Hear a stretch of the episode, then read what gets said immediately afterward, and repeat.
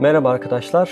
Yeryüzünde bir halife Hazreti Adem Aleyhisselam serisine devam ediyoruz. Bu bölümde insanın meleklere karşı bahsedilen bu üstünlüğünün ispatına dair Cenab-ı Allah melekler ve Hazreti Adem Aleyhisselam arasındaki üçlü diyaloğu anlatan ayetler üzerinde duracağız. 31. ayette Allah bütün isimleri Adem'e öğrettiğini ifade ettikten sonra şöyle diyor. ثُمَّ عَرَضَهُمْ عَلَى الْمَلَائِكَةِ Sonra Hazreti Adem'e isimlerini öğrettiği varlıkları meleklere arz etti. Yani meleklere gösterdi. فَقَالَ اَنْبِئُونِي بِأَسْمَاءِ هَؤُلَاءِ اِنْ كُنْتُمْ صَادِقِينَ Ve dedi ki eğer iddia ettiğiniz şeylerin arkasındaysanız yani Allah meleklere söylüyor. Şu gösterdiğim varlıkları bana isimleriyle haber verin. Ne iddia etmişlerdi melekler? İnsanların kan döküp fesat çıkarmaktan başka bir şey yapmayacağını, Allah'ı gerektiği ölçüde tesbih veya takdis edemeyeceklerini söylemişlerdi. Şimdi soru sorma sırası Cenab-ı Allah'ta. Allah bir manada o meleklere diyor ki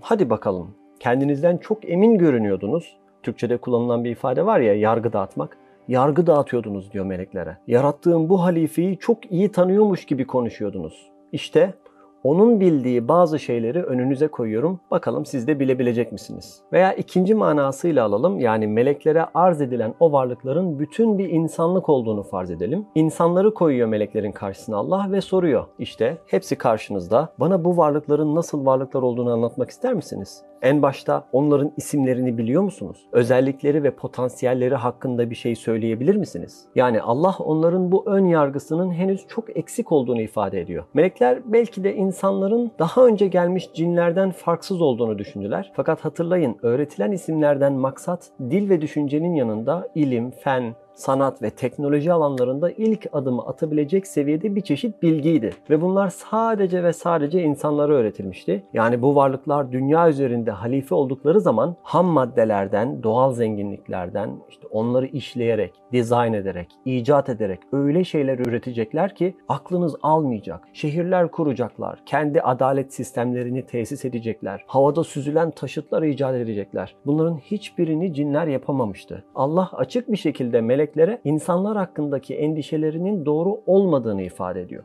Bu bir. İkincisi melekler Allah'ı tesbih ettiklerini söylemişlerdi. Cenab-ı Allah bu sorusuyla aslında insanların da tesbih ve takdis noktasında meleklerden geri kalmayacak bir potansiyele sahip olduklarını ifade ediyor. Melekler bunun üstüne şöyle cevap veriyorlar. Kalu subhanek. Subhansın ya Rab.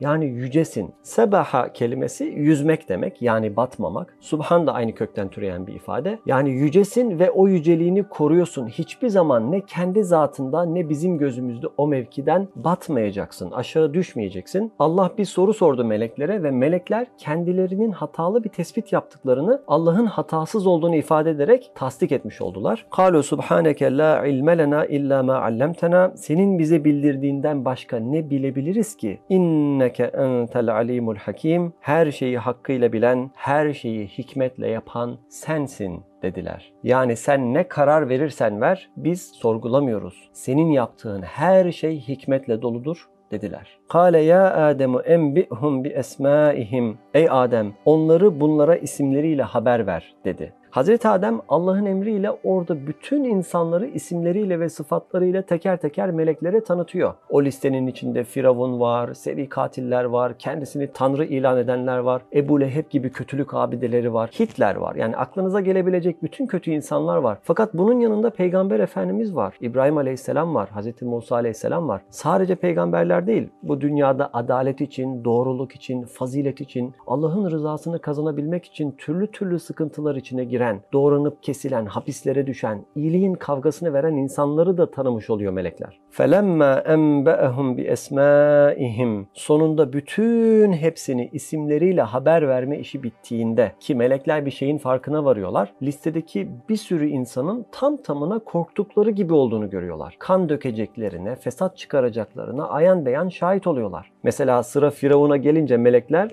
işte aha bizim dediğimiz şey diyorlar. Dedikleri şeyi doğrulayan bir insan sonuçta. Fakat Hz. Muhammed sallallahu aleyhi ve sellem ile karşılaştıklarında, Hz. İbrahim aleyhisselam karşılarına çıkınca, Nuh aleyhisselam karşılarına çıkınca, sahabeleri ve tabiini görünce, Kehf ashabını görünce, salih insanları görünce ikna alıyorlar. Ve bir dakika ya biz aslında haksızlık etmişiz, hatalı bir hüküm vermişiz diyorlar. Peki diyebilirsiniz ki tamam ama insan yeryüzünde var edildiği günden bu yana bozgunculuktan ve kan dökmekten geri kalmadı. Hemen her zaman insanların çoğunluğunu Allah'a inanmayanlar veya onu gerektiği gibi takdir etmeyenler oluşturdu. Burada da şöyle bir misal verebiliriz. Mesela 10 meyve çekirdeği çekirdek olarak kaldığında sadece 10 çekirdek değeri taşır. Fakat toprak altına konup çimlenmeye bırakıldığında 8 tanesi çürüyüp gitse, 2 tanesi bile ağaç olsa bu iki ağacın değeri 10 çekirdekten kat kat fazla olur eyvah 8 tane çekirdek filiz vermedi, ziyan oldu, israf oldu gitti diye hayıflanmazsınız. Tabii ki üzülürsün o gidenlere fakat netice itibariyle bu bahsettiğimiz misalde %20 verim almak çok karlıdır ve değer. Bazı ticaretler vardır %1 netice almak bile değer. Hatta topraktan altın veya elmas gibi değerli madenler çıkaran şirketler için belki binde bir bile çok karlıdır. Aynen bunun gibi insanlığın iman, ahlak, ilim ve faziletle donanmış kesimi az miktarda bile olsa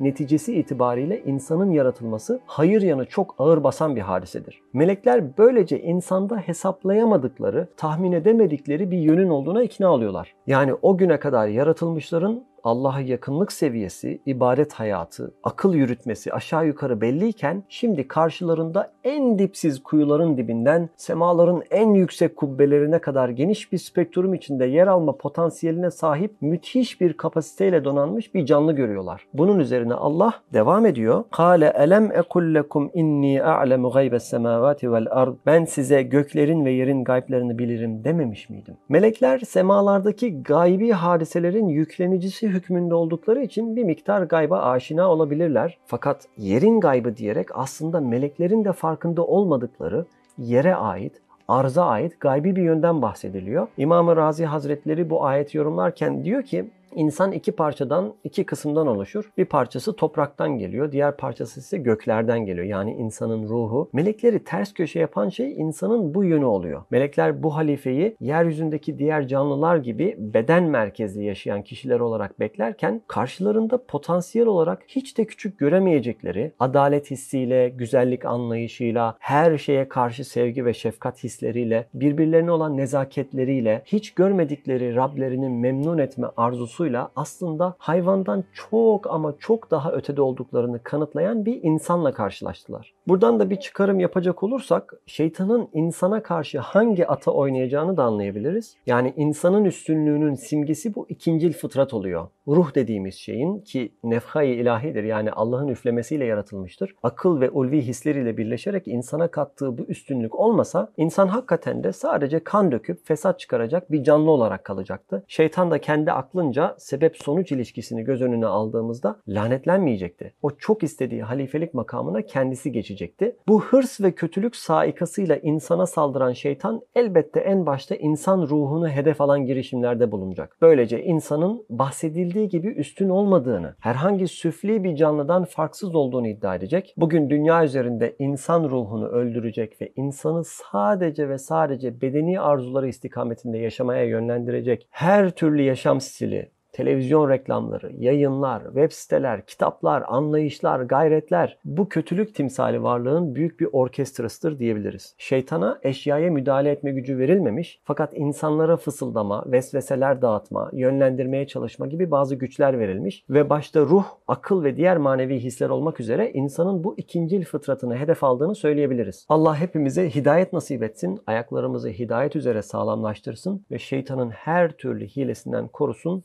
Amin. Cenab-ı Hak şöyle bitiriyor ayeti. Ve a'lemu ma tubdun ve ma kuntum tektumun. Ben sizin açığa vurduğunuzu da içinizde gizlediğinizi de bilirim. Melekler için aslında ilginç bir ifade bu. Çünkü melekler fıtratları gereği Allah'tan hiçbir şey saklamazlar. Bazıları meleklerin insanlar hakkında sakladıkları şeyin onun iyilik yapma potansiyeli olduğunu söylemişler. Ama benim daha çok beğendiğim ayetin öncesi ve sonrasıyla da tam uyuşan bir yorum daha var. Meleklerin bilmedikleri şey şuydu. Aralarında biri vardı belli bir mertebeye yükseltilmişti. Melekler onu Allah'ın sadık kulu olarak görüyorlardı. Fakat içinde kocaman bir kibir taşıyordu. Sadece sadece açığa vurmamıştı. Gizliyordu onu. Zaten en başından beri iman etmeyen bir varlıktı şeytan. Serinin ilk bölümünde onunla ilgili bir hikayeden bahsetmiştik. O hikayeye bakarak şeytana empatiyle yaklaşmanın yanlış bir şey olduğunu görüyoruz. Çünkü şimdi anlıyoruz ki o hikayedeki masum kişi değilmiş iblis. Herkese masum bir yüz göstermiş. Halbuki içinde Allah'a karşı müthiş bir suizan